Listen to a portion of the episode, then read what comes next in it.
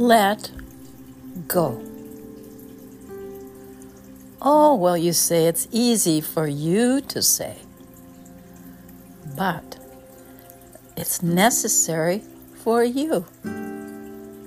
Now, when I say let go, only a fool thinks they can change the past. I'm saying let go of the past.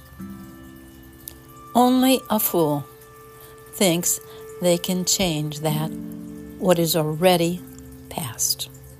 It's gone. The only thing you can do is come to terms with it. So often, what we're hanging on to is our perception of what happened. Now, I've said it before and I'll say it again. Your perception, what you believe, is your reality, whether it's true or it's not true.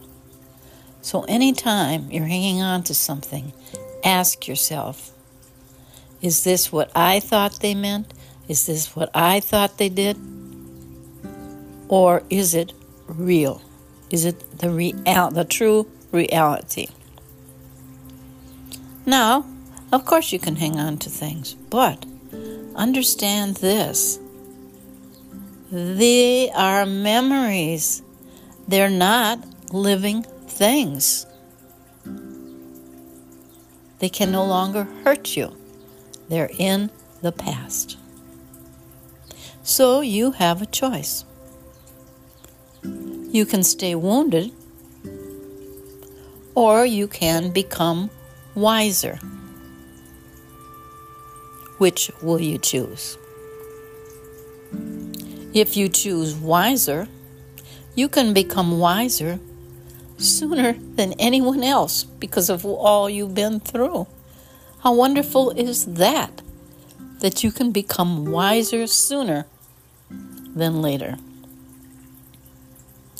So, going forward, have a checklist of the things you're not letting go. Write them down and then send them on their way. Because you're destroying a happy moment for yourself by hanging on to those sad or not fair memories.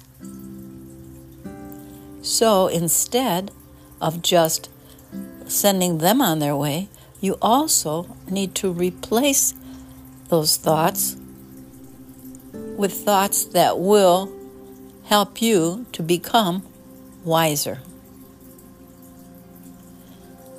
And as I said, life is a lesson or a blessing. So let's just see was there a lesson involved in something in your past?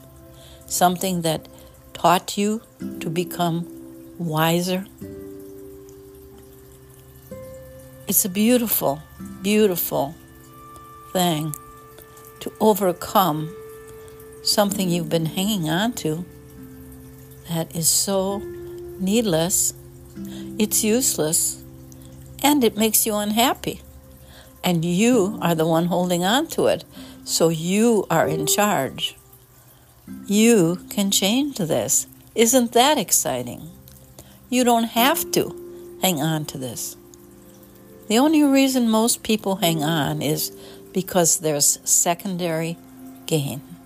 That means that if you tell them your story, your poor story, your poor me story, you get attention.